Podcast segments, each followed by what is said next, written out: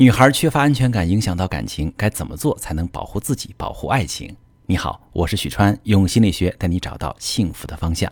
我最近收到一个提问啊，这个女孩说呢，我和男友在一起两年，这两年间我没有一天是有安全感的，我总是担心他会不会一直爱我，我特别想完全信任他，但是我控制不住自己，内心的小剧场天天都在演悲剧。他在干什么？他是不是和别的女生聊骚？这种念头一直折磨着我。每次吵架，我都会怀疑他还爱我吗？他是不是不那么爱我了？人们都说两个人在一起的基础是信任，但我做不到。老师，这样的感情是不是注定没结果？我究竟该怎么做才能让自己爱的不那么痛苦？好，妹妹，在回答你的问题之前呢，我想告诉你一个秘密，就是大多数男人也会在感情里没有安全感，只是他们的表现形式和女生不同，也更难被伴侣觉察到。男人的性格不同。在没有安全感时，表现也不同。有的是总做一些讨好女朋友的事，有的是送礼物不考虑自己的经济实力，有的是没事也总拉着女朋友聊天，聊一些没有营养的话题，还有的是不敢付出。这些都是男人心里没底，不知道自己能不能把女朋友留下来的表现。这些表现在女生看来太难识别，女生永远不会把男人这些行为和他没有安全感联系起来。所以，女生在自己缺乏安全感时，常常有一种感受，就是自己一直挣扎在患得患失里，而男友没什么表现。这种状况就会让女生更加不确定这段感情有没有未来。再说回到你的问题上，你做不到完全信任男友，这是再正常不过的。因为首先，猜疑就是刻在人基因里的本能，男人女人都一样，在原始的生存法则里。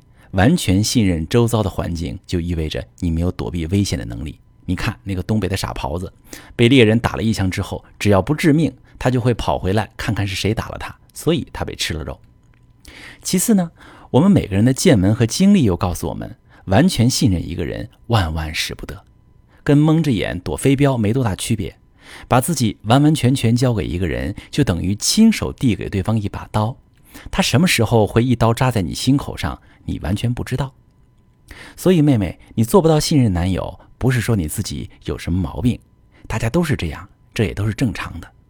可能你会问，难道就只能任由这种不信任发展下去吗？这种猜忌迟早会让感情破裂呀。没错，我们确实不能听之任之，还是得学会去信任对方。只是这个信，不是要你去信男友会一直爱你。这个信信的是你对他的了解和判断，什么意思呢？我举个例子，有的男人在不爱你之后，他会冷暴力你，冷眼旁观你的挣扎，悠哉悠哉的等着你崩溃之后自己离开；有的男人会劈腿，一面继续剥削你的付出，一面把新欢骗得团团转。这种自私的男人，无论跟谁在一起，新鲜劲儿过去之后都会捅刀子。你和这种男人在一起，你信了他的鬼，你就会伤得很惨。